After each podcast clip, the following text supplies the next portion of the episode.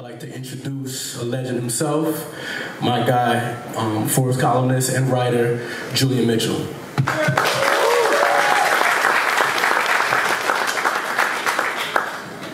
What's up? So I'm gonna keep the energy up. That's like the number one rule with me. We'll do it one more time. What's up? How you doing? All right. So many beautiful people in the room.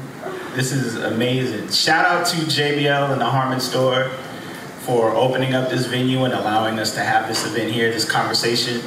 Um, also, just wanted to give a shout out to all of you because I know there's a lot of people in here who are creatives, who are entrepreneurs, who are people who are finding your way and building things and doing things that are really important, that really matter. And I just want to give my respect and my salute to you because I know how hard that is and I know what that takes and the sacrifices that you make. So give it up for yourselves one time for that. So as you mentioned, for, for people who aren't familiar, my name is Julian Mitchell. Uh, I'm a Forbes columnist. I've been with Forbes for three and a half years now. I started out uh, for a year and a half covering music, media, and entertainment. I had a column called The Code, and it was really into getting to the mechanics behind many of the most disruptive and innovative leaders across music, media, and entertainment. And then from there, I started Get Paid to Be Yourself three years ago, which is a series that really profiles dynamic creatives and entrepreneurs who have built business models that are rooted in who they are and uh, starting out with that, and we're about 20 installments of that series, and at this point, uh, transition into entrepreneurs. Um, so covering disruptive entrepreneurs and startups who are redesigning industries. So within that, uh, covering a lot of CEOs, uh, what I call the new creative class, like the people who are really shifting the paradigms and making those things happen. Cool. So uh, definitely check it out. I cover a lot of people who are in these different spaces. So if you're looking for insight, information, or, or the blueprint, that's really what I use that platform for. Cool. So excited for tonight's conversation. I'm sure all of you are familiar with Jemele. She's an incredible journalist, voice. Uh, she's always used her platform to be honest, to tell the truth, to be bold, to be fearless. Uh, she's been at ESPN uh, for a number of years now, and she's just continued to evolve and take ownership of her platform and her lane as a voice uh, for our generation, sitting at the intersection too of sports, culture, lifestyle, politics, really encompassing the whole thing. So let's give it up for our very special guest tonight, Ms. Jemele Hill.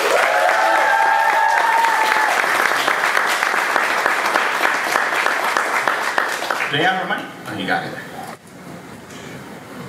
So let's sit here.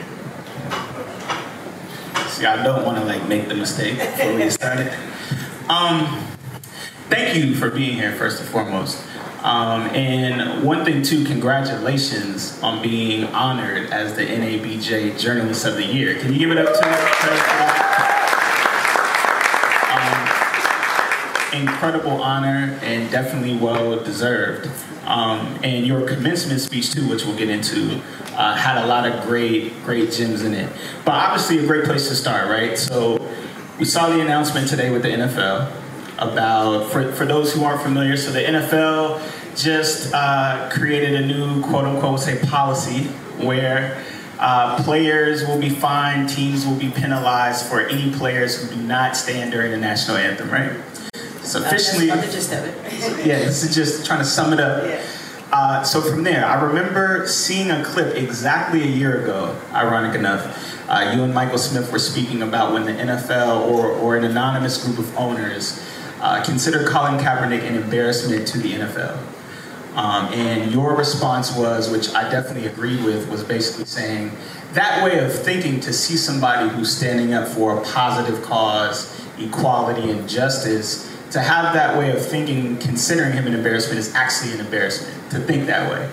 Um, and how the NFL tolerates a lot of other things, right, from domestic violence or you know substance abuse, things like that. So now, fast forward, seeing this announcement today, what are your thoughts and your and your take on that, and how do you think people should be looking at uh, this new uh, news that came out today? Well, leave it uh, to the NFL. They are quite adept at bringing missile launchers to fistfights. Um, that's kind of what they do. Right. It was heavy-handed. It- It was clear that they're trying to capitulate to a certain crowd. Right. And the unsexy story is that the ratings declines, the interest in the league that has dropped, which by the way started before Colin Kaepernick's pro- protest, um, have less to do with protest or any of the controversy that has been generated by um, the the protest during the player anthems and has everything, or during the national anthem, it has everything to do with viewing habits. You know, that's much less sexier to say. Um, they're having a hard time connecting with the, uh, with the younger fan base. Uh, as you all know, people are glued to Netflix and other Right. streaming services, and suddenly spending three and a half hours to watch a football game in a sport that still can't tell you what's a catch doesn't seem quite so appealing anymore.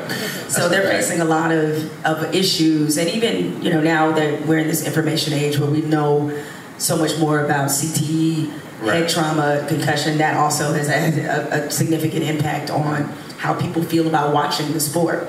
So I say all that to say is that this is their way of showing whoever they felt like they needed to show Right. maybe the person in the um, in the White House so that he would leave them alone and stop talking about the league. But I'm sure you can set your watch to a clip that's coming soon of him Right. saying, "See, I got them to change the policy." He's going to take credit for it. So thank you, NFL. You have done exactly Right. what he wanted you to do Absolutely. and made this easy um, uh, for him to, you know, claim a victory. And, you know, if you're a player right now, um, this is about suppressing your voice.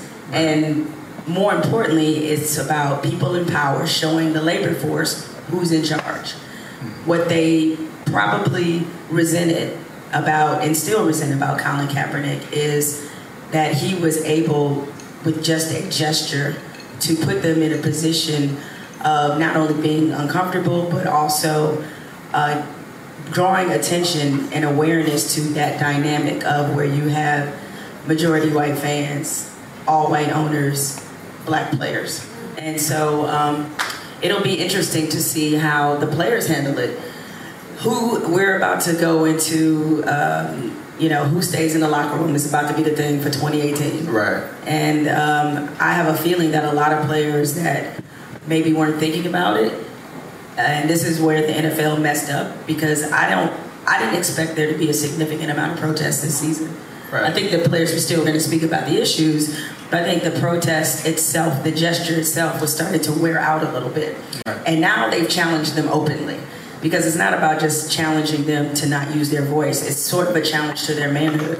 And you're just going to make them angry, and this is just going to make it, things more contentious. So that's why I use the analogy of like, okay, you just turned a fist fight into a missile launch. And forcefully penalizing them. Correct. Right, because I saw the statement from the NFLPA saying they weren't even consulted about the policy change and they weren't involved, and now they're being reactionary to the news to try to combat it, but now it's actually in motion. Well, and then they put out information that said that all 32 NFL owners were in favor of this. Meanwhile, Jed York with the San Francisco 49ers has said they abstained from their vote. You have the Jets CEO, Christopher Johnson, who said that um, he would not be finding any of his players if they decided uh, to do any form of, of protest on the field. So clearly, all 32 were not in favor of this. It sounds a lot like a Trump policy. Well, it sounds a lot like the NFL um, was woefully out of touch, Right. as they have been throughout this whole issue, tone deaf, and you know, for as whatever gain, whatever ground may have been gained by the Players Coalition and them agreeing to give ninety million dollars uh, towards social justice issues, they have just undermined all of that. Right. And you tweeted also today with that news about how you you you're interested to see the first day, like opening day of the NFL, and how many people speak out or what the reaction is. Uh, we were having a great conversation before this, speaking about uh, James Baldwin, right, and his uh, quote where to sum that up, he basically says, "Why pledge allegiance to a flag that never pledged allegiance to you?" Right. Um, so obviously, being an NFL player is its own platform, separate, but a platform is a platform, and we being people in media and having a voice, uh, when you put it in that context, obviously about acknowledging that you know this country has never really given you know people of color, just marginalized people in general, that same respect. How do you then look at players and say, here's how you should use your voice, or here's how you should think about this, or how do you just personally think players should respond and, and use their platform? Well, I would like to see them use this as a unifying element because this is, again, not just about um, the racial dynamics. Not it's obviously about bringing awareness to the issues that impact our communities, but it's also again about labor suppression. Right. And uh, for a country that was founded on dissent, that has made great advancements based off dissent, it seems highly hypocritical and um, just really disappointing that something that was meant to draw awareness to police brutality, marginalized peoples, right. those kinds of issues would be frowned upon. Mm-hmm. I, it, I just, uh, I said this to you earlier, like I just can't wait to see how this is all characterized 20 years from now, right. because it's going to be a lot of people changing their story. Right. And um, we see it now with the civil rights movement. Absolutely. If you go back and you look at uh, any of the polls that were done in America during the time of the March on Washington, Freedom Riders, a Montgomery bus boycott, 70, 80% of Americans thought those were harmful, mm. thought that it was un American, thought that it was um, harmful to advancement of equal rights. Right. At no point in history has protest ever been agreed upon everybody after the fact, when history proves who's right and who's wrong, then everybody wants to say like, yeah, I was in favor of it. Story, Are you sure? Because you're lying based off right, right, what history says. Right. So I'm sure 20 years from now, all these NFL owners will pretend that they didn't keep Colin Kaepernick out of the league because of his. Um, the way he used his platform and him trying to bring um, attention to social injustice, social and racial injustice. So uh, I think the league should be embarrassed um, by this because, as you mentioned, there's other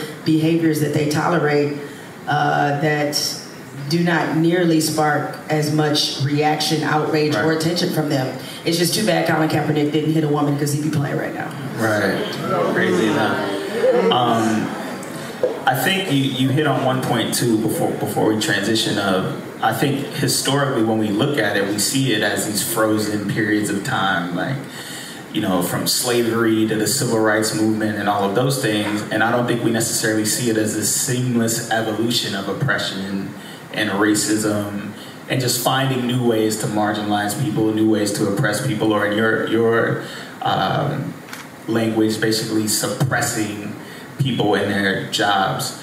Um, when you look at that and you and you think about it, how it's happened, it's just been a constant evolution through time. We also mentioned how the times feel still more segregated mm-hmm. and more divided, you know, than ever. So elaborate on that a little bit, just in terms of, you know, what is portrayed in terms of, you know, we're very liberal and the times are very open and people are protesting and they're there, to the actual reality, the perception versus the reality of the landscape socially and, and racially right now.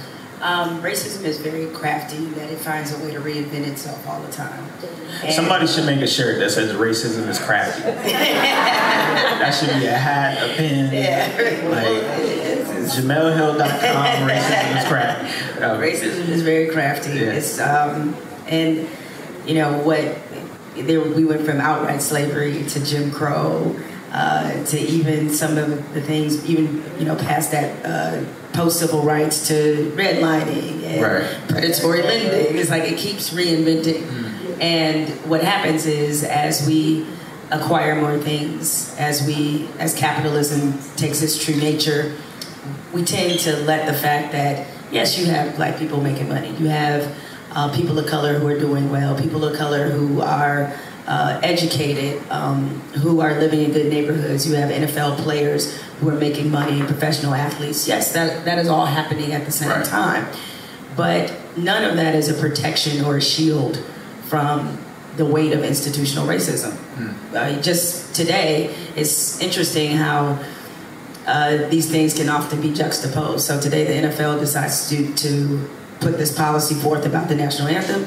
At the same time, Sterling Brown, who is a player for the Milwaukee Bucks, footage uh, today was released by the police Um, the dash cam footage. The right? dash cam footage where he was tased and, you know, uh, assaulted by several Milwaukee police officers uh, for a minor parking violation. So that's being America. double parked. Being double parked in a handicap zone, and amazingly, I think he played the next day. Mm. And we're all seeing, you know, we knew about the incident, but to see what he suffered through and to be able to play the next day. So him being a millionaire basketball player did not stop him from being assaulted by the police. Right. And that's kind of the American experience if you're a person of color, regardless of what you attain, whatever success you have, it can be undermined, taken away at any moment right. based off barbecuing, golfing, double parking, the slightest things. Right, right. Uh, read another another day, even peeing. Apparently, right. peeing while black is apparently not permitted either. Even as crafty as Black Twitter is, and as incredible as these memes are, they still don't actually resolve a lot of the issues and the things well, you know, that are happening. The problem is that we, as a collective people, we're tired. There's literally nothing else we can do. Right. Um, and I don't mean that pessimistically. Like obviously, there is change that we can impact in our own communities. Of course, we can do and should still do that. But we can't be the only ones fighting to end this. And for hundreds of years, we have been. To a lot of other people, racism is still very profitable and is very comfortable. Right. And we have, you know, we talk about race in our community all the time. It's right. no big deal for us. But in other communities, they don't. And they don't care and they like the fact that the police keep us in our place or that that has always been used as an extension to keep populations and communities segregated. Well, then, even in us talking about that, exercising your privilege, that's essentially what that is. Privilege, or in this context, white privilege, being able to ignore or not even need to participate in the experiences or the conversations or the sensitivities of a marginalized group. You don't have to complicit. be a part of it. Yeah. Absolutely. So, because there's so many people who are complicit in it, mm. um, my fear is that we will be in this flying pattern for a long time. It can't right. be. You cannot burden the people uh, who are oppressed with the responsibility of solving the oppression. Right. Right. It doesn't work that way. And you talk about that. So one, one of the things that I think about having a platform and, and being a journalist is having a platform is the privilege, but being a platform is a responsibility, right?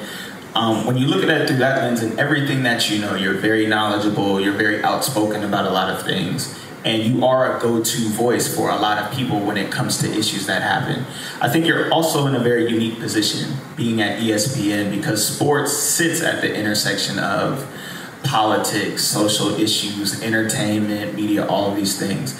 So you having that platform and knowing what you know, how do you approach using your platform or telling stories or what's kind of your strategy or process behind using your platform to educate people? Well, I was drawn to sports for a lot of different reasons. I played sports. Right. I love, of course, the competition, the athleticism, all the normal things you would love about sports. But sports is also just a lens. Right. And uh, you know, the the the anthem protests, what happened to Sterling Brown, what happened to um, you know a lot of other players. It allows us to give sports permission to discuss these issues that are affecting wider society. Right. Not to mention, at times, sports has been ahead of society. You know, Jackie Robinson integrated Major League Baseball in 1947. You know, the Civil Rights Act didn't pass in 1965. So, right. sports has also been a great vehicle to connect people. To maybe if they see something happening to their favorite player, it might make them more empathetic and they can make the connective tissue between that and the average black person that's walking down the street right. and what they might go through. If somebody with money can go through this, imagine somebody who doesn't have money. Mm. You know? Um, so that's why I've always thought that sports is very powerful. There's not a lot of things that across the board that all races do together. Right. But sports is one. So there's great power there that can be realized. And sometimes sports uses that power, and sometimes it fails to. Um, so, for me, as I am um, using this platform at ESPN, it's not just about drawing awareness to issues, it's about telling stories of vulnerable people. Right. Because athletes, especially athletes of color, and definitely female athletes, are very vulnerable in this society. Right. So sports gives me an opportunity to do that. Right.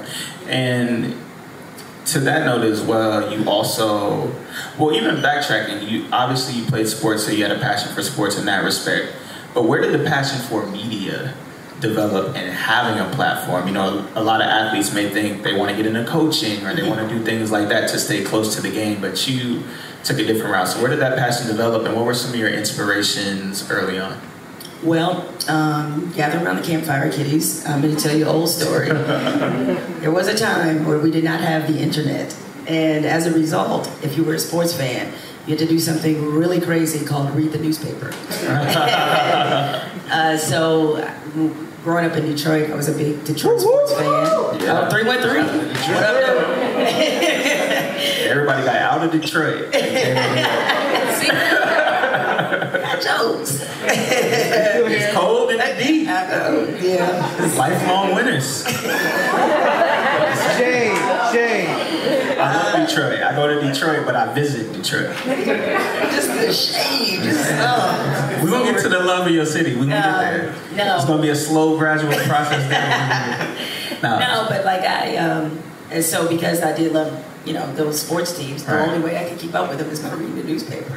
So you read the sports sections, uh, or I read the sports sections, because we had we were two newspaper uh, town city, um, and so uh, I developed. I already was a voracious reader. I already, already loved to write, Right. and by reading sports columnists and sports stories, I fell in love with journalism.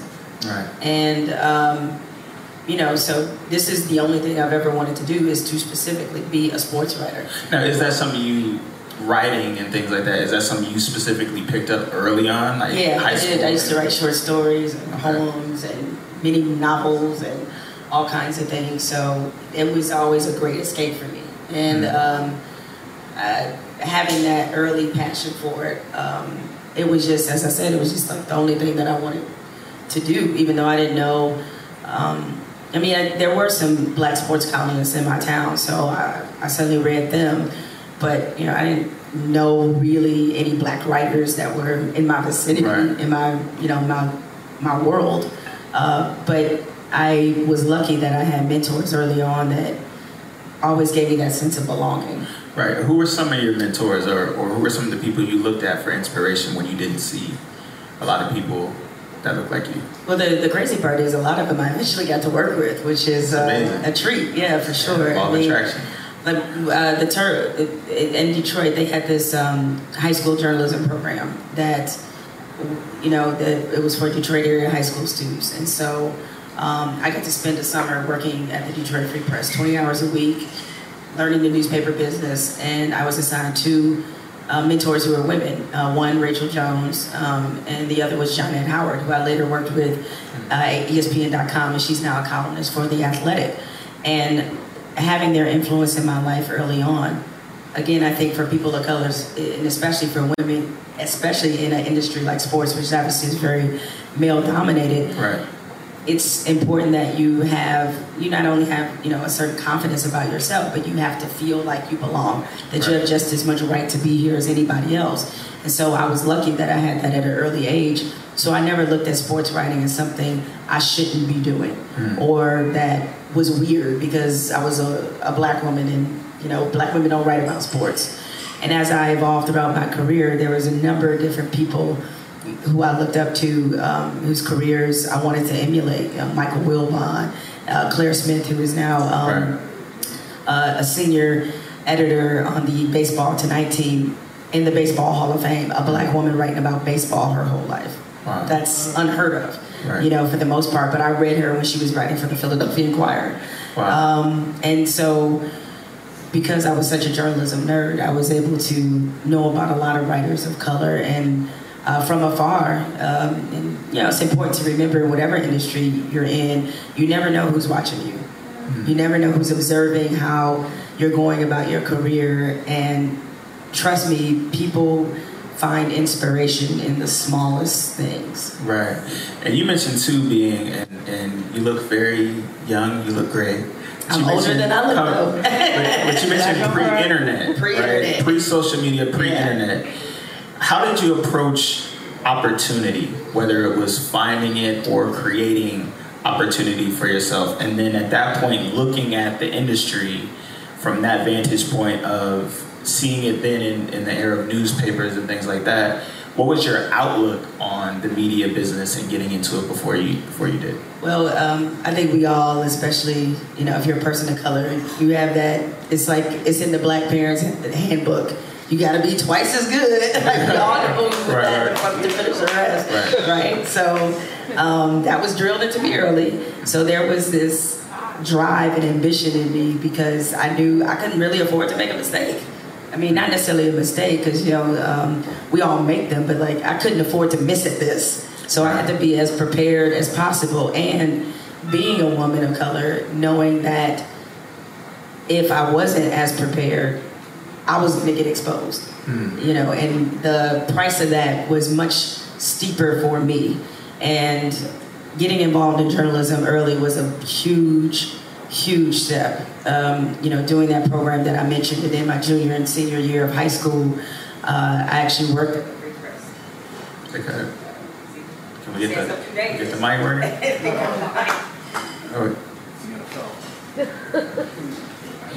What high school? Mumford High School, Mumford, in the house. West Side.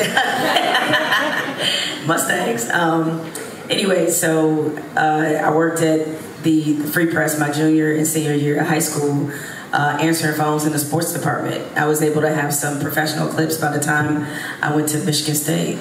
And I worked for the college newspaper there uh, all four years. I had interned. I, by the time I graduated, well, I was so tired of interning. I had five internships. I worked at my college newspaper. Uh, you know, I was the, they could say a lot of things about me. I could be perceived in a lot of different ways. But the one thing that they weren't going to say was that I wasn't hustling. You know, it's like what Jay Z said, hustlers never sleep, right? I might not be the best writer in the world. I might not formulate the best sentences or be the best television personality, but you're not going to outwork me. So, um, so that was kind of my attitude. And so I just had this mental path. Um, uh, already plotted out of what I wanted to do, which uh, did not ever include ESPN, right. nor did it ever include doing television. Right. And you mentioned too, and we'll get to this, um, there's a part of your commencement speech that I definitely want to touch on and open up. But uh, because we threw so much shade at Detroit, we're gonna uh, we're gonna give Detroit some especially some love right now. Hennessy. We like um, practically invented in Detroit. oh, we, we verified. City drink. Can we, can we say this? We verified Detroit as a Henny market. Detroit. We like the capital. Like anybody. Um, somebody. There we go. She, she got you. Um, but Detroit is known. If you ask anybody, even people who haven't been to Detroit, Detroit is just known as a hard-working, working-class city that may not get the credit it deserves. A lot of things come out of Detroit, but people still take pride in Detroit, being from there and coming up there. How did the spirit of Detroit really shape you or influence you, and what did you take from the city that still shapes the way you navigate today? Well, um, you, you hit on what is a major a major sort of theme of Detroit is that blue collar, hardworking, mm-hmm. you know, mentality. We have to scrap for everything. You know, we're not the cool city. We're not LA. We're not sure. New York. You know, in terms of perception, the only time when I was growing up, Detroit was ever on the news. It was something awful happened, and it's still right. kind of that way. Like they don't come to Detroit to do positive stories. You know, probably last time most of you heard anything about Detroit is when the real estate crisis hit, and they were talking about how we had houses for nine dollars, and the running joke, oh, you can buy a whole block of houses in Detroit for hundred dollars. You know, and so that's seeing how we're perceived nationally. That if you're from there, that makes you even double down even more and put on more for the city. Right. So um, for me, that you know, that scrappiness, that toughness, having that chip um, that was all in my DNA. Right. You know, it was anyway growing up. Um, you know, poor, raised by a single mother. It was already there. It was multiplied right. coming from that city. And so um, that's why, you know, I said in my Twitter bio that, uh, you know, Detroit raised me. Right. And uh, I mean that because uh, there's so much, you know, I know everybody feels this way about their city or their neighborhood to a certain degree, but I think it's even just more pronounced given the perceptions that people have of Detroit. And I think people use terms like work really hard and things so much that you almost forget how valuable that actually is, and people mm-hmm. talk about it all the time. But how important is it really to have? Because I know for myself, the more you elevate, right, you have to be trained for the next level of your career, the next level of your life. You have to continue to have, as, as it relates to sports too, a competitiveness of, of fighting you. How important is having that fight, like being willing to really go the extra mile, push yourself that extra step when you're tired, when you don't feel like it. How important is really having that drive and that fight? Uh, I mean, it's crucial um, because, you know, just from a, a, a self-preservation standpoint and just owing it to yourself. Mm-hmm. But I think it's also an added complication if you're a woman because a lot of the things that men are conditioned to do, that men get applauded for doing, we don't get that pass. You know, if a woman is aggressive in the workplace, you know what they're gonna call us, and it's nothing nice. Right. And we could just be demanding the same things that a guy would do. Right. Um, I'm gonna be a diva. I'm gonna be something else or whatever. Um, so we almost have to condition ourselves out of out of that, and especially if you're a black woman, what the per- perceptions are if you are about your business, you know. And Bozoma St. John, not to interrupt you, she said at uh, Tech Connects, it was interesting uh, that she would outperform her goals, she would excel in every aspect, but she always got a negative mark on her review about her presence, about her attitude or about her confidence. Like people responded to that. And what she said was the minute she knew, the minute all of the comments were uh, were not about performance, is when she knew it was time to move on. And she spoke a lot to that about how, as a woman, as a black woman, as a confident, strong black woman, how that's really what you have to be vulnerable to is the things that have nothing to do with you doing your job. Oh no, that's right. you know that's when the jig is up, right? Because mm-hmm. um, like right now, uh, black women are the most educated group in this country. Um,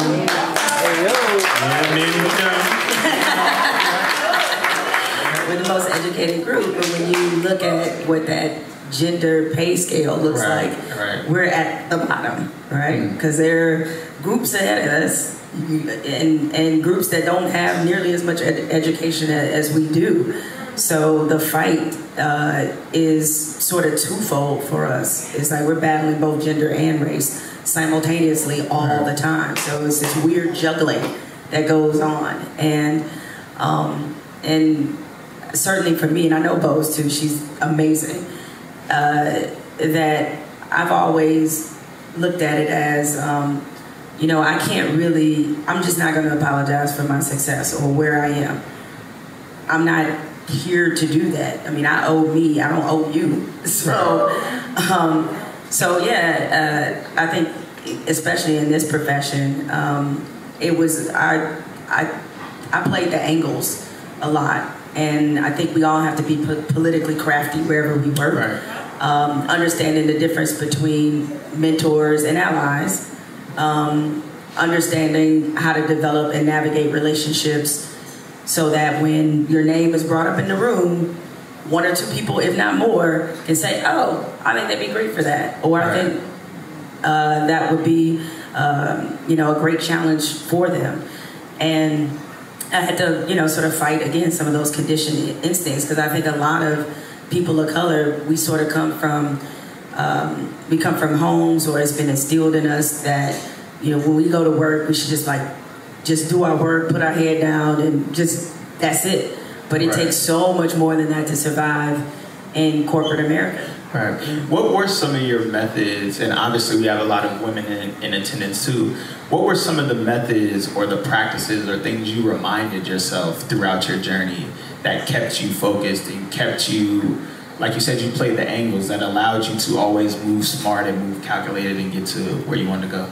Well, um, somebody once told me sometimes, especially in media and really, especially in television, television, you know, sometimes you're the hammer and sometimes you're the nail. Every time I was a hammer, I was wielding it like Thor. Okay, absolutely, because you have to create a sense of leverage. Like Absolutely. people don't respond a lot of times to talent; they do respond to leverage. And I also was willing to make myself a little bit uncomfortable. Um, I think it's Sheryl Sandberg who talks a lot about this in Lean In. Is that if there's a position that's available, a guy will look at that position and it could be 10 qualifications and he may have one and he'll be like yep i can do it right? Right. a woman will look at that list she'll have nine of the 10 and worry about whether or not she can do the job and so i try to erase that mentality of thinking i had to be perfect at something in order to deserve it and say you know what? I don't know if i can actually do this but i'm gonna try it anyway. Like i didn't know um, of course, you know, we see how it turned out, but when they came to us and, and offered Mike and I SportsCenter, I never wanted to be a SportsCenter anchor, but the way they positioned it and how they sold us on it, I, you know, I was thinking to myself, you know, I, I think I can do this, um, even though it's not something that I would have naturally thought I would do. Uh, now, at the end of the day, you know, us not being there was more about creative differences and not our ability to do the job. But if the worst thing on my resume is that I was a Six O'Clock SportsCenter for 13 months, I'll take that. Right. All right. Okay. Right. is- some people have far worse things on their resume than that. So you have to be willing to make yourself a little bit uncomfortable to see perhaps the greatest growth, Mm-hmm. Both personally and professionally. Like me making the move to TV. Oh, and also I would add this: definitely don't be afraid to make money moves. Definitely not. Right. Because at the end of the day, Hold I- on, say that again. do not be afraid to make money moves. Like the whole reason I started doing TV, real talk, was because I looked at. Uh, I remember I saw a story that Matt Lauer was making twenty million dollars a year, and I was like, "Damn!" you see how this TV thing gonna work out right quick, you know? So uh, yeah, of course, I have a passion for telling stories and journalism and commentary. That's all good and well, but I'm also in this to get paid. So. Um, seeing that that was you know sort of eye-opening like the potential and the ceiling for television is so much higher Right. generally speaking than it is for a sports writer Right. Uh, you brought up a point too before we transition about deserving, right? Like even if you're not perfect, you still feel like you deserve it. I think that's important because one thing we don't talk about a lot enough when we talk about mental health too specifically, but self sabotage. Mm. And even if you feel confident or like you're prepared, it's still believing and accepting in yourself that you deserve all the opportunity, you deserve the platform. Speak a little bit about that, or people who may be struggling with getting over the hump of really feeling like you deserve what you're going after. so i'm going to pass along a gem that a friend gave me and just and, and didn't intend to necessarily give it to me but just speaking from her own personal experience it is a lot of us suffer from imposter syndrome and what that is is that even as we're accomplishing great things or doing stuff and working hard and all that, there's just something in us that feels like that people are going to find out we're a fraud, that we really aren't as good as maybe the results indicate, or we're not as prepared, or we're not as something. So you sometimes can self sabotage that way by thinking that there is something in you that is not real enough or hasn't done enough to be here. And I, I think it, it's just a result of conditioning. Um, some of it is just the trauma of of race and racism in this country. Right.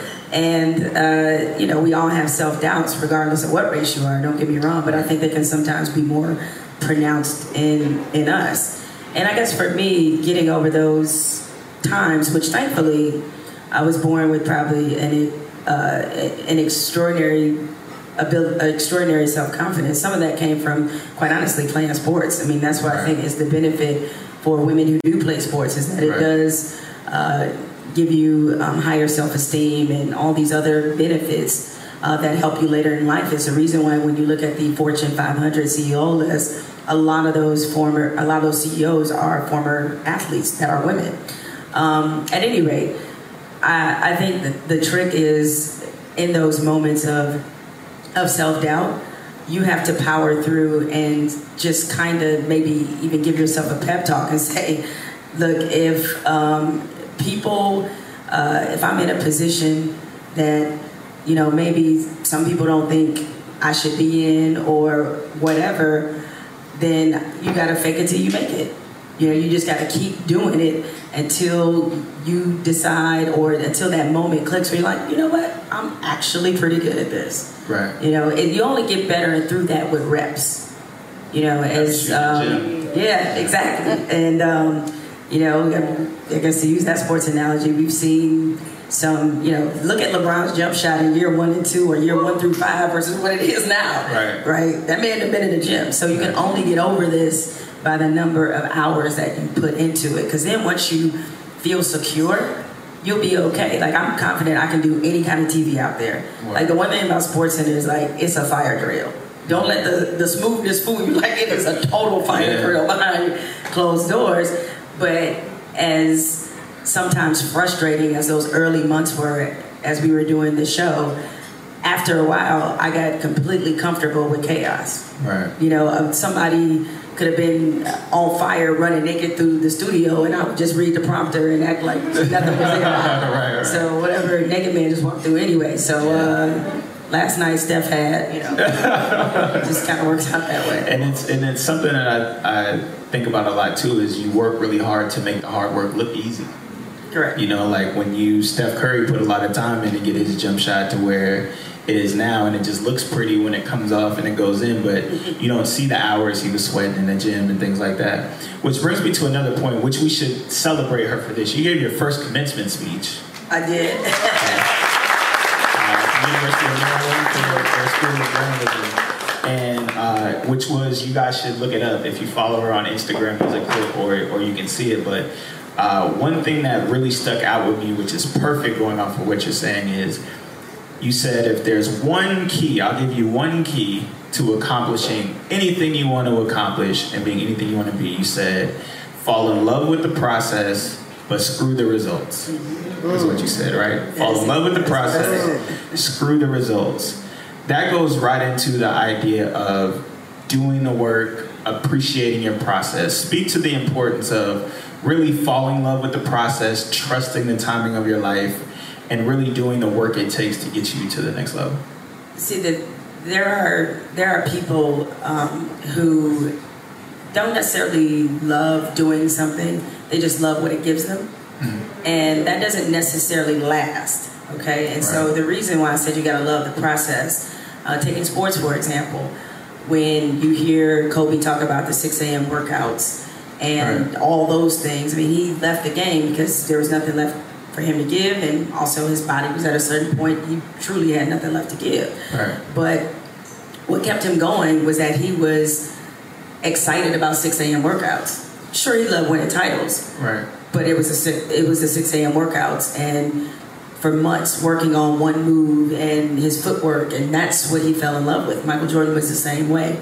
LeBron's the same way. Highly successful people, though they get results that you know. Mm-hmm ninety million dollar contracts and you know fame and glory and championships. those come as a result of, and I think a, a lot of times, especially I notice it now in, in this journalist, this um, younger generation of journalists, is they're so focused on the destination. They're so focused on, you know, they run up to me all the time and say, I want to work for ESPN. How do I work for ESPN?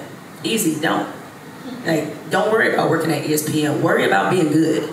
You know, they asking me about, you know, how what can I do to build my brand? How you gonna have a brand without a product? Mm-hmm. So it's just so focus on those things, right. and you'll be okay. You know, the, our business in particular, if you're in journalism, it boils down to real basic things: accuracy, truth, fairness, telling people information that they don't know, right. putting things into context. Regardless of if we are doing those things on a stone tablet or on our phones, mm-hmm. that part never changes. So focus on being good at that. Right. Yeah. And you and I both, um, as as savvy as we are and may continue to be in the digital space, we practice the written word at yeah. the end of the day, right? So in this time of social media and everybody's about content and videos and everything short, how important is really perfecting your craft as a journalist and producing quality work and telling great stories and just the overall power of the written word in a time like today? Well, it, it will never go out of style. That's for one. But but that's what sort of what I meant about the method doesn't necessarily change. You can tell a powerful story through a digital feature. Right. Um, you can still write, you know, even if you do a, a feature for linear television, you can still write a hell of a script to put a feature together.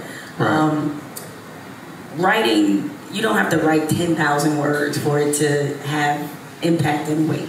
Right. Uh, but I do think that if you're able to write well, being concise, simple, powerful, that that's everlasting. Um, and especially now as we become, uh, or not become, we are a digital society. Right. It actually makes me appreciate the written word even more because uh, uh, a lot of people don't know how to communicate.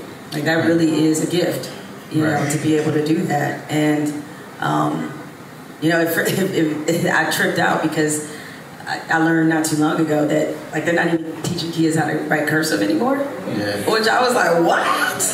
All that time I spent with that ruler trying to get that, all of a sudden y'all not doing it. Right. And I realized that because of the technology, we're going to quickly be a society that doesn't, you know, write. You know, you have teachers complaining that students are writing papers in like text message language, like not even capitalizing stuff. Which I'm just Yeah. like, what? I find this to be egregious. So um, there will always be power in writing. I mean, just how easily you recited James Baldwin.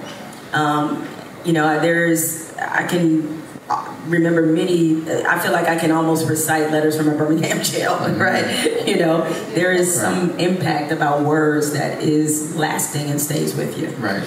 And then take a shift because when you spoke about destination and how everybody wants to get to a destination and people doing it for other reasons, they want to do it for what it gets them.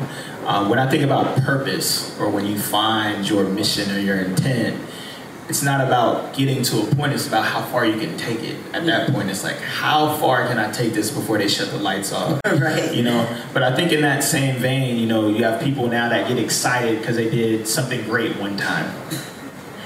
Instead of realizing that to be excellent, it's you got to do it a hundred times, a thousand times, and then when you level up, you got to do it a thousand times again. So speak about what it really takes to accomplish something great and be great at what you do, and the importance also of not seeing it as a destination, but seeing it as something that's ongoing. Well, I, I think part of that is never being satisfied and never actually thinking what you're doing is great. You know, for for me, um, you know, people ask me all the time, "What's your greatest accomplishment?" I don't know. I haven't had it yet. Right, you know, I right, mean, right. being certainly being journalist of the year, that was something that's still pretty mind blowing to me because I never win anything. So it was just like what? But um, yeah, I, and and maybe that's just me being self-deprecating, but uh, my story and my journey still feels so incomplete that I can't contemplate. I can't pat myself on the back yet, um, despite the fact that I'm, you know, blessed and humbled by all the things that I've been able to do and I guess quote unquote accomplish. But it just still feels very incomplete to me, and. Um, that could be more my psychosis that needs help, as Right. other people that are successful may not look at it that way. I, but it allows me to understand that when you ask most, say, great athletes as they're making history, um, you know, what they think about it and, uh, you know, are they impressed with themselves? They have a very hard time answering that question. Right. Because to them, they're just, it's so routine or they just feel like by patting yourself on your back or saying like, oh, I did this really great, that you're also alternately saying, okay, I'm done. Right. That's it for me now. I have nothing left. I have no, another lever that's that's not there. Another speed is impossible. Right. We're also in a time too where I feel like it's easy to get caught up in what other people are doing or how other people are telling stories and trends. So how do you stay ahead and just focus on and stay disciplined enough to just do quality work and do your thing and, and avoid the trends and avoid everything else that's happening? Well, mostly I just what I avoid, and this is kind of part of that, is like I avoid, you know, watching everybody's career. Yeah, there's certainly careers I appreciate, but what you'll find yourself doing is making comparisons, Right. and I'm I'm focused on my focus. Like they, if you doing Right, if you your doing work, race, good. I'm happy for you, and uh, but you know what will happen is that you'll start to to compare yourself. Like before I write a column, I don't like to read other columns about what I'm writing about because I don't want their opinion to influence mine, and I don't want to start just kind of subconsciously copying them. Right. So I'll read the stuff after, or I'll read columns or other, um, you know, great articles and think pieces after I've written something or whatever. But I don't do it going into the process because I don't want it to kind of, and I mean this respectfully, contaminate my my mentality and approach. Right. Um, so you, uh, that's just really just a confidence thing. You have to be confident in knowing that if everybody's rushing over here, I'm gonna just stay right here. Right. Yeah. And I know for me it's hard too because having covered so many different topics and industries throughout my career and having an opinion on so many different types of things, it's hard to pick and filter through like what am I going to address or what am I going to use my platform to talk about? How do you sift through or know, okay, I'm going to tackle this or I'm going to pass on this or this is something where I feel like I have to speak up and use this platform or I'm going to let other people address that situation.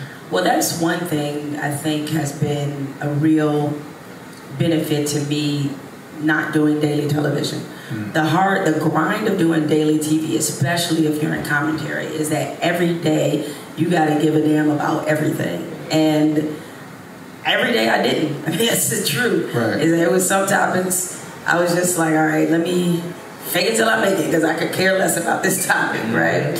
Um, but the beauty of being a writer and in this role now is that I can cherry pick. Right. You know, I don't have to get back on defense all the time. right. And uh, but for me, with everything I write about is from a, a, a point of passion. Right. It starts there. Do I care about this? Do I have something important to say about this? Um, why does this resonate with me? Is this a good story? Right. If it checks all those boxes, you know, I'll write about it. Like I'm gonna write about the anthem. Um, And you know, obviously it's a hot topic. It's news. Um, although I can't decide if I'm gonna write about that or about the Milwaukee Bucks player. I have to think about that. I'm gonna have to pick, and that would be Maybe tough. able to interweave them a little bit. Yeah, I know. That's what I was thinking. See, man, yeah, great minds. Um, but uh, yeah, no, I'll, I always pick it uh, from that standpoint, and that's what I love so much about the new role is being able to think wider, or I'm sorry, think more narrowly Right. and um, more selectively. Right. And I think people, we only have a couple more questions. We'll open it up to the Q&A. Uh, people talk a lot about telling the truth and being real. Everybody's like, oh, are you real? 100 emojis under every um, But the real cost of telling the truth and the price you pay for being honest and using your platform for truth.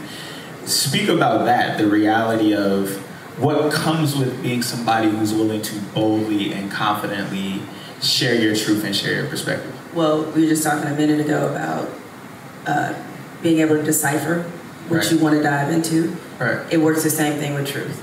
Um, I mean, there are truths that you can't deny, certainly that. But whenever I decide to speak up about something or speak to something, um, it is, I don't speak to everything for a reason. Because I do think there is something to be said for preserving your voice, preserving your sanity too, as well. Right. And um, you know, for me, uh, I, I understanding that because there is going to be an inherent cost, am I willing to pay that? Like, if it goes totally bad, am I willing to? And Yeah. can I live with it and be like, okay, all right, I knew that could possibly happen, but I'm good with it. You know, because people ask me all this all the time about um, uh, with the Trump stuff. I, I and I believe this. If the conversation wasn't had with me, and there was no whispers it was going to be had internally, or, um, but had that cost me my job, I would have lived with it. Right. I would live with it because I feel like I'll be on the right side of history. Right. And so I can live with that. Right? Is what I can't live with is um, you know, me being disingenuous about something or, you know, whatever. But I think with all of us, we we're gonna pick our fights for sure. Um, and some of it is the nature of my personality. Like I'm not there are some people and this is not a negative, but there are some people who get fired up about everything. Right. And I'm and all those people who can do that. I'm one of those that uh, I'll let I'll let 20 fish swim by, but that 21st one that I care about, I, I'm bringing the hammer. Right. Right. And for for anybody too, just piggybacking off of that, who are in those situations, I've been in situations in my uh, career where I've wanted to stand for something and eventually did stand for it, or, or had to calculate the risk of what this would be, how to actually deal with that. Because when you're when you're thinking about it, how do you really calculate the risk for yourself, and how should people kind of measure that? uh, that outlook because I feel like sometimes it's alone too. You feel alone, you feel isolated. How do you how do you deal with that? The risk to me is all, you know, mental, personal toll. It's some things I can live with and some things I can't. Um, and so I just judge it strictly off off that. And if you are, and some of it too is positioning. Like I had a lot of people, uh, like when controversial issues arise, I always get tweets from people who uh, say, um, you know, you can fall back, sis. We got this because you know we need you to stay where you at. I'm like, all right, thank you, appreciate it. They gave you the protect Jemele Hill at all costs. So I was like, I, I appreciate it, y'all, but Right, like, right. don't worry. Uh, Right. Jemele knows her bills. right. she knows that rent is due regardless. So, And Jemele is still employed for Still employed. for some reason thought not. Yeah. despite uh, rumors otherwise. Right. Um, no, but um, you know, you do have to weigh what is the the personal toll it will take. Right. Like if you stay silent about something, am I?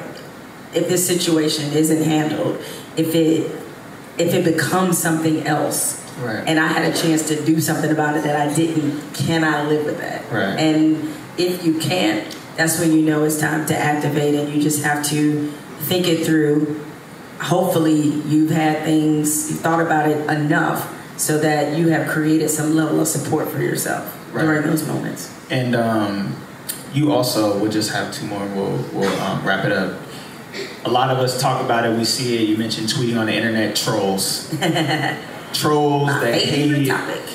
handling the hate and we talked about the thick skin you have to have and how you have to deal with it uh, but elaborating on that i think we're in a time where we all make ourselves vulnerable when we share when we create when we put stuff out you pretty much keep your body open to, to have shots taken at you so how do you become bulletproof to the shots or develop that skin or just how do you handle hate Well, it's real easy because you know what happens every other Thursday? Direct deposit. Y'all can tweet me whatever. Guess what happens on Thursday? All right.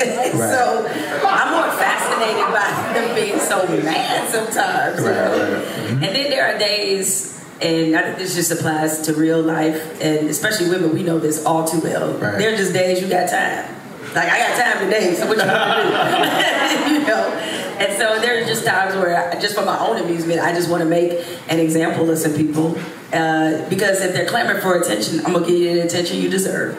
Since you wanted it so bad, here you go. So I, I specialize in deleted tweets and deleted accounts. Please do. so, because you know, I don't think you can get you can't go down the rabbit hole to the point where it impacts how you conduct your business, where it changes how you think in terms of like, you know, not like being in an open minded kind of way where you start, if you're a writer, worrying about how people will react. Right. You just gotta speak your truth and just handle whatever comes with it. And especially if you think you're right, then when they come at you, then you know how to defend yourself. So I don't respond to everybody, um, but I take you know Twitter and social media for what it is. I you have, you should remind yourself often it's just a small percentage of the world. Like it's plenty of people, you know, they jump stupid on me on social media all the time. But when I get out in public, when I'm in this atmosphere, just walking the streets, it's all love. And so you have to remind yourself that those people that are on the keyboard, they're just emboldened by the anonymity. Um, and hence why I tell a lot of them, like, that's cute. You so mad, but you know if you saw me, you just ask for a picture and tell your friends you met me. So you can be fake all day on this. It's good, but come on, we know what'll happen in real life. Because to this day, um, you know, no one has ever confronted me um, about anything that Right. they disagree with me about or, or anything. Period. So I just tend to think that social media. At times, just brings out a special kind of food. and, and you and you you gave the point of things you can live with and things you can't. That's how you calculate the risk. The importance of staying true mm-hmm. and being authentic to yourself and not compromising that voice, regardless of who it is. If it's your company, if it's the public, if it's whoever, being willing to stand up for yourself and stay true to yourself. The value and, and the importance of that. I mean, that's everything. That's really should be your foundational being. And you know, I, I think you have to understand that, um, you know, you being true to that, that that comes in many forms. You know, uh, a lot of people, like as ESPN has been in different controversies over the years.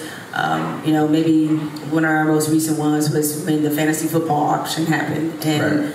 uh, a lot of people, rightfully so, criticized ESPN and said that looked like a slave au- auction because it did, and somebody should have obviously known better, and it was addressed.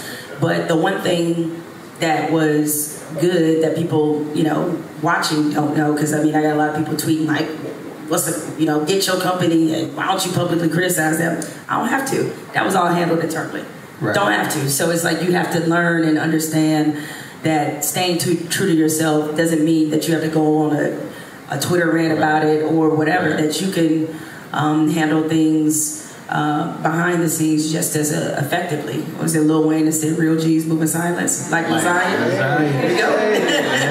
Whatever that means. So give it up for Jemele. Um, we're gonna open it up. And, and as we open it up to the Q and A too, so it's hard to build a great team. And you and Mike had incredible Yeah. chemistry. Yep. It was great.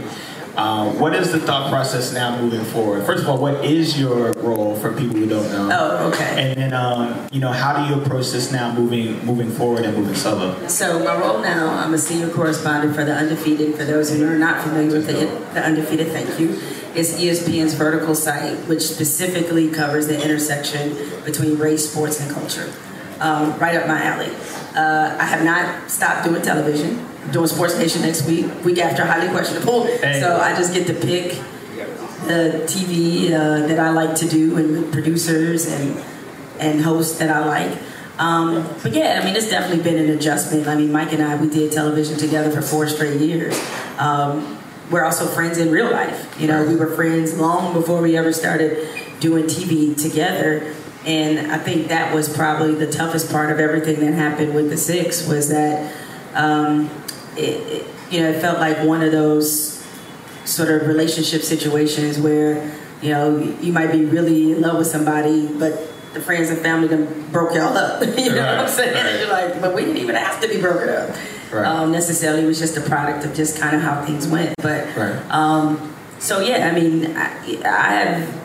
I feel like you know we'll work together again. Right. Um, you know, I don't know if it'll be at ESPN or not, but I think we we will. There's a, a, a desire to do that at some point. So That's maybe awesome. one day, you know, we'll. It's like a you know Big Boi and and, uh, and, and Three Stacks, right? Yeah. It's like they went off, made the separate albums. Now we all waiting on a reunion at some point, right? Yeah, So, absolutely. Yeah. absolutely. Thank you. So we'll do the Q and A. Where's that time? Questions? Anybody? Man, right here. I got you. You guys good? Y'all sleep? yeah. yeah. Had to make sure. First of all, thank you so much. I, being a fellow Detroiter, got to just. You a West Sider? I am West Side of 12th right. Street. I went to Cass. Wait, 12th Street. 12th Street. My mama grew up on 12th Street. 12th That's why I started 12th. Street, you. yes, that's all good. That's the show enough hood. Yes, For real, yeah. But you know the good part.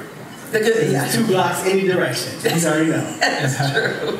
But thank you so much for being here. It's a pleasure to be a part of this German Society. You guys did an amazing job.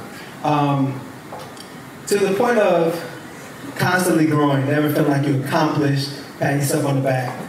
Never arrive, always growing. Do you think that there's a possibility of a return to people of color having their own Negro League or you know what was destroyed by integration and denigrated and exploited people of color feel nowadays. Shout out to the NFL. You know, we experienced our hardships. Do you find value in working with the platforms with cultural impact over the financial impact? Things like the German Society. You're here today, so I would say yes. working with Cassius, Urban One, TV One, Radio One, Right. Bossip, Hello Beautiful. Shout out So to all your my whole crew up in the building, right? Um, is there a, a, a place where we can get back to that, or is that something that's viable and allow that to live concurrently with the mainstream thing? Because that's never going to go away. We're always going to want to play in the mainstream place, but I think just maybe it's open up a space for us to have our own thing. And is that realistic? And how do you feel about that? No, I, I do think sports wise it would be a challenge because it feels like that horse has already left the barn, uh, so to speak. But I still think even within that there are opportunities there, um, maybe in esports, maybe um, in some other avenues, especially as I mean the, most obvious one is the NCAA. Like at some point, I mean I don't expect them to get their act together, and even though you know at times. LaVar Ball is the drunk uncle at the picnic. but he, his idea is, is there, is solid. Like there should be some kind of league created. Um, though I do expect one, the one and done rule to go away, but but some kind of league that if you don't want to go to college or you don't, um, you know, you feel like you need to prepare yourself, some kind of professional outlet that that pays you capably as a professional. That's there. Where I do think is possible for us to have that same spirit of the Negro Leagues and others is content. That is where we have seen a tremendous amount of ownership from Absolutely. people of color. You know, you look at Shonda Rhimes and Issa Rae and um, you know Will Packer and all these different people. You know, the fact that Net- Netflix can't write checks fast enough for the creators of Dear White People. Like there's there's so much there in content, and it's part of the reason why you know last August I started a production company. Me and my best friend from college. Um, you know, we're both writers by trade. You know, we've both done television, experienced in media, and there's a lot of content that we want to create. Right. Because I look around, despite there being, um, you know, the obvious societal issues and things going on. But when you look at the variety of content that's available uh, Right. for people of color, it's, it's really kind of amazing. So we need to continue to do that. Now, part of that equation also comes in the support. I was having this back and forth one day on Twitter about BET. Where everybody has opinions about BET, what they're not doing, you know, and all that kind of stuff. And what I've said to many people about, you know, BET is that, and I promise I don't have stock in it. That's not why I'm saying it. Is that, you know, we hold them, and we tend to do this with black-owned entities, holding them to different standards that we don't to anybody else. Um, TV One. you know, or or even being real about what we're not doing. You know, we talk about. I hear a lot of people of color say, "Oh, I wish it was news programs devoted to us and this and that." But when they're put on television, y'all don't watch them. So it's like you can't have it both ways. You know, if you want that programming to reflect who you are, you have to support it. Right. Yeah, like I, I know the show with BET, The Quad, they, it got canceled. The Quad was a good show, but y'all didn't watch it. Right. So when BET decides to put on something that is maybe less substantive, then don't go criticize them when you didn't do your job with it, you know? And Right. like BET, they could never have had love and hip hop. Y'all would have crucified them.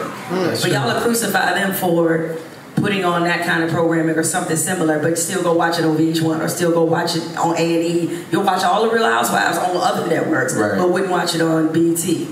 So it's kind of like we got to be real about our fledgling support at times Yeah. for these en- entities. You know, I love Bossip and Shade Room and and World Star Hip Hop. They're guilty pleasures. I love them all. I got Bossip fam too. Yeah. But at the same time, I think there's room for supporting the undefeated. It's the only, you know, it's one of the few sites of its kind, or you know, supporting Complex and all those things that are speaking directly to our communities with people in charge Right. of those entities. Yeah, I- I'm a firm believer, and part of why I talk about the creative class so much is I feel like creators are the new athletes, the new artists, the Totally new people in the industry, the way content and media is going is the new entertainment business. It's the new that new arena. So essentially looking at it like we are the ones who can design the kind of culture we want to see through the stories we tell, through the platforms we create. That's kind of our way to leverage the cultural influence that we accumulate and be able to leverage that to be able to create a new lane that we own and get back to a space of, Yeah, and of telling our stories, you know. Absolutely. That's what it's So we got one. I'm in right here. All right. Hey, Yeah, he had his hand up. okay. My name is Chris. Uh, I am uh, a huge fan of yours. So Thank you. thank you amazing at your job. Um, I had a question specifically about um, heteronormatives in sports. Um, I feel as though, uh, specifically with Becky Hammon and her interview to be a head coach in the NBA, um, Twitter blew up over it, and a lot of people had different different opinions on it. Um, I wanted to know like your take on that situation, but specifically how you go about educating people on those heteronorm- heteronormatives in sports because they're so oftentimes at play, but oftentimes go overseen, um, especially in basketball, where it's a, it's a male-dominated sport by coaches, players, owners, even broadcasters, to the point where there's just this expectation and standard set.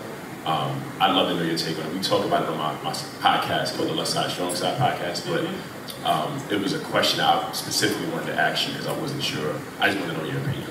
Yeah, I mean, I think, um, you know, Becky Hammon, obviously, uh, unbelievable player, um, you know, coming up the coaching ranks. And, and I don't really think the players have, what's so interesting about that, like, I don't think the players have any issue with it at all. Because, you know, they know who knows basketball. More importantly, they want to win. They- They're like, she, can she help us win? Cool, great. That's all I need to know.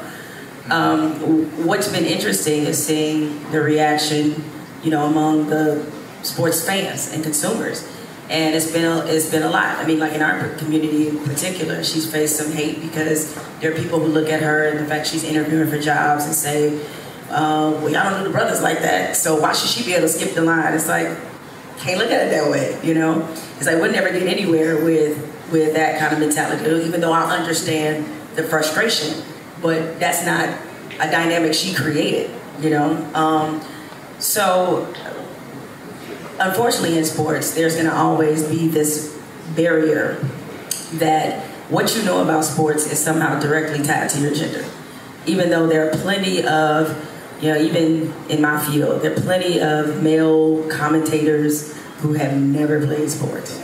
But I'm the one that has to hear, you never played football, so what do you know? It's like, all right, dude, that's 400 pounds on your couch that can't sprint to the door without passing out. sure.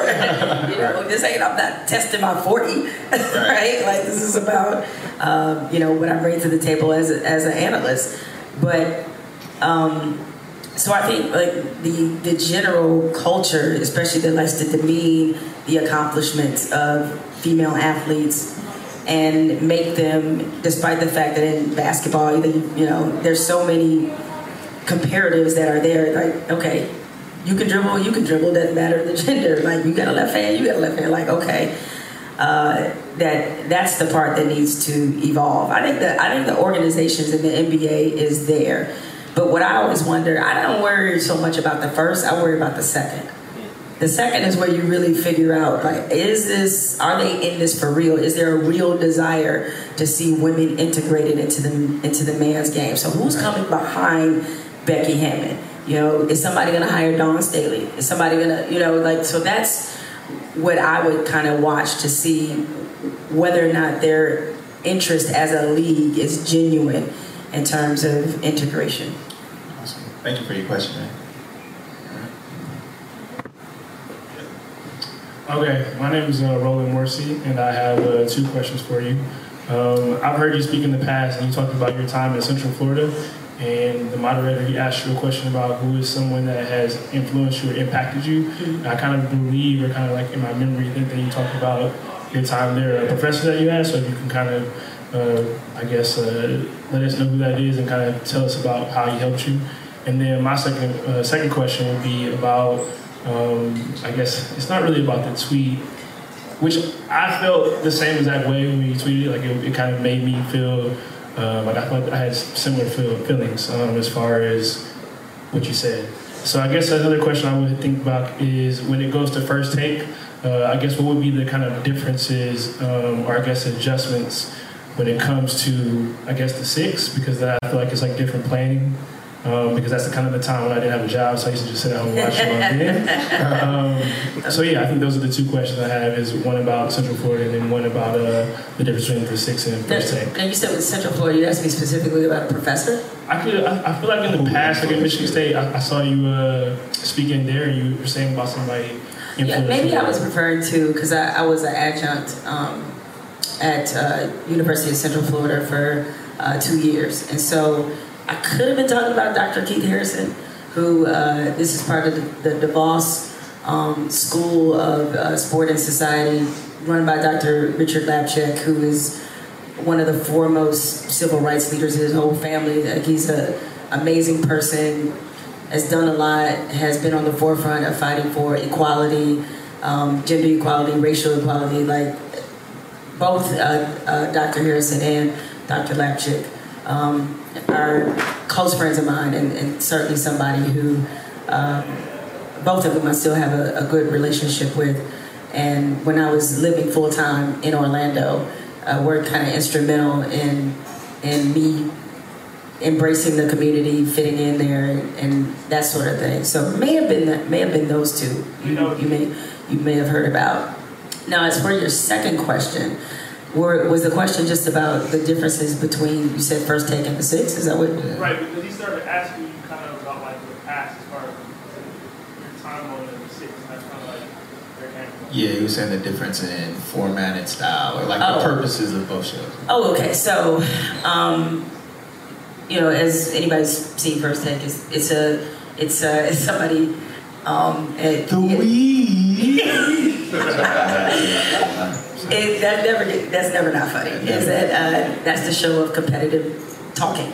Right. okay. Pretty much, that's a good way to look at it. Competitive talking, and uh, I, you know, I did the show for many years when Skip was there, and um, you know, it is it's set up to for attention, right? It's like that's not to say when I say set up, I don't mean you you're being told your viewpoint or they're staging anything, but the the trick of the show is that they're trying to to get you know flashpoints, right. you know, get you to flashpoints.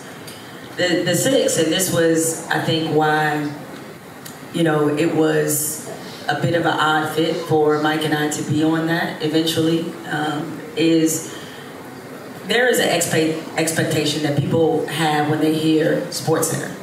You think news, highlights, that's what it's meant to you, most of you, you guys, your whole life. But the thing that makes being at six o'clock really tricky, what am I showing you that you haven't seen? Everything happened the night before. Right. I don't have anything to show you that's about to happen. You know, um, there are certainly, uh, you know, sure you have your day baseball and maybe some clips that go viral, but there's nothing to show. Right. And so it makes it a bit of a, a, a it's been a, a, bit of a trouble spot for the network right. for years now because of that. And so Mike and I, the original plan, what they wanted us to do was bring over how we discuss things from his and hers.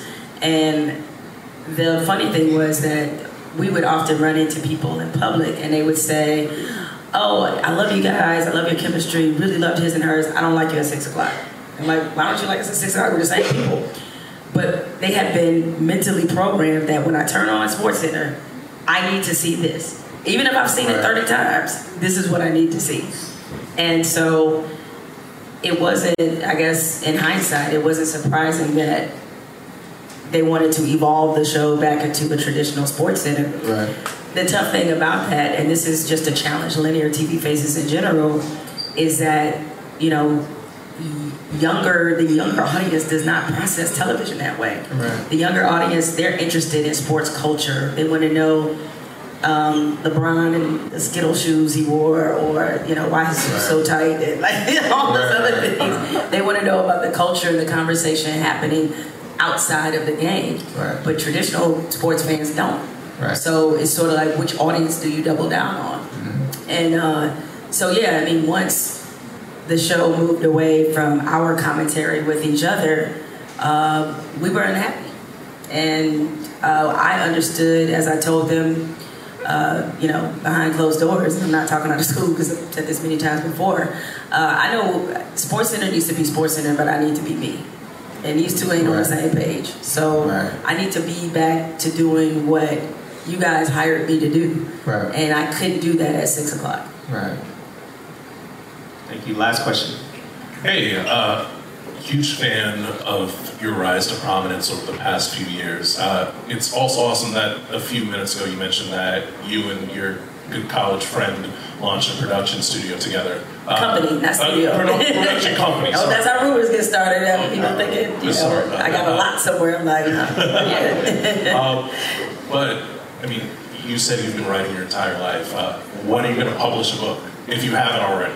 And if you are, I can gonna- tell you all my secrets. right. if if there was an athlete or sports figure uh, that you would write a book on or work on a you know some sort of feature film on, who would it be? Uh, to be honest, I don't want to do a, a book with an athlete. Um, it, I've had the opportunity to do that. Or, Um, or I guess a topic in sports in general. I actually don't want to write a sports book. I don't. Um, and, it, and it's not because there's not compelling material, so I understand your question. Trust me, the book proposal I'm working on has nothing to do with any of the, the topics that you, you, you mentioned. It's a little more personal than that. Um, and I've always wanted to write fiction too. That's the other thing. Uh, So, in terms of working with athletes, um, you know, uh, I actually think, um, and he has a production company he's, that he's really uh, been hugely successful. But I, I'd love to see LeBron in like a buddy comedy. you know, you saw the train wreck, he's actually really funny. He's ca- he's being cast with Channing Tatum on an upcoming film. Uh, is he? I was like, he may, he may be, but he's somebody I see with great comedic potential because he is both in front of the camera and behind the, the camera. Um, you know, really, really funny. Um, you know, there's a lot of different athletes who have personality that you probably would never guess that would have those kind of. You know, personalities like you know, Steph Curry's kind of funny too. Yeah. Is that he? I know he is a certain persona. You know, I don't know. Uh, people acted as if the world was going to end because he swore the other night. like y'all know, he uses swear words. It does, it does happen. But the, the stuff that I'm doing with the production company, I can tell you, 90% of it has nothing to do with sports. Um, it's uh, a lot of it is on telling our stories, telling different stories about Black women in particular, uh, which is a, a passion of mine, and um, you know also about our communities. Um, so uh, you'll see, you'll see. All right. No, no, I'm done. I'm done. Yeah, we gotta go. We're out of time. Give it up for Jemele.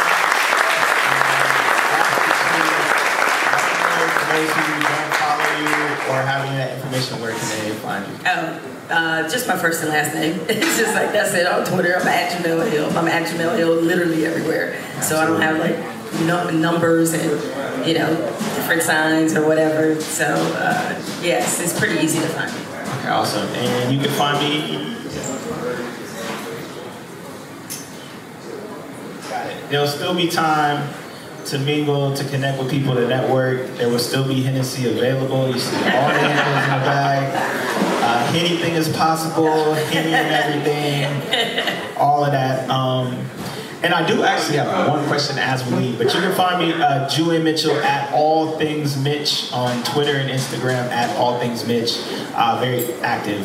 One thing we didn't touch on as we leave is a lot of people don't know what their mission is or what their purpose is. And Will Smith uh, described it as think about the thing you do most naturally that impacts the most amount of people. That's how you know what your what your purpose is, right? So think about the thing you do most naturally that impacts the most amount of people. But for you, for people who are saying whether they know a little bit, I want to be in sports media or whatever, finding out what that thing is, what that purpose or your mission is, like what would be your advice to them? Um, it's like it's the old guidance counselor question. Uh, what would you do for free? Hmm. Yeah. So, I, like I, that's what I said. I wrote my whole life. Right. You know, so I've always, I've obviously written when I wrote for free, and I still wanted to be a sports writer, even though my senior year in college, time every year they put out top hundred professions, right? And they rank them Right. based off opportunity and money. Journalist was third from the bottom. Average salary was nineteen thousand dollars a year. And I still wanted to be a journalist, which lets you know how ridiculous I was, oh. because I was hustling backwards. I was like, damn, college is twenty five grand a year, so how is this possible? I remember when they used to tell me, they used to say, uh, because I didn't, I w- I didn't get into literature until I got into college. Like I wasn't thinking about that, but they used to tell you you'd be broke, like an Yeah, artist. totally. You Like you never got into this job to make money, and I thought I thought I was killing the game. It was my first job out of college. I made twenty two grand. I was like balling. Now what? I beat that nineteen thousand. Can't Right, tell me nothing. So, but I also along those same lines, and we all went to college with uh, or know people like this. Not as, it's not just limited to college. The people who pick professions based off how much money they can make. That's a surefire way to be unhappy. Because I firmly believe if you have a passion for it, you'll be good at it and you will make a lot of money Absolutely. or make enough money or whatever you consider to be a lot. You will be financially successful if the passion is there because you're going to outwork people, um, you're going to stay committed and dedicated, and all those things will come. Hence why I said love the process, screw the results. Great way to end. Thank you. Shout out to Different Society. Shout out to Kinley. My man Kinley's here. He has the free t-shirts. Mr.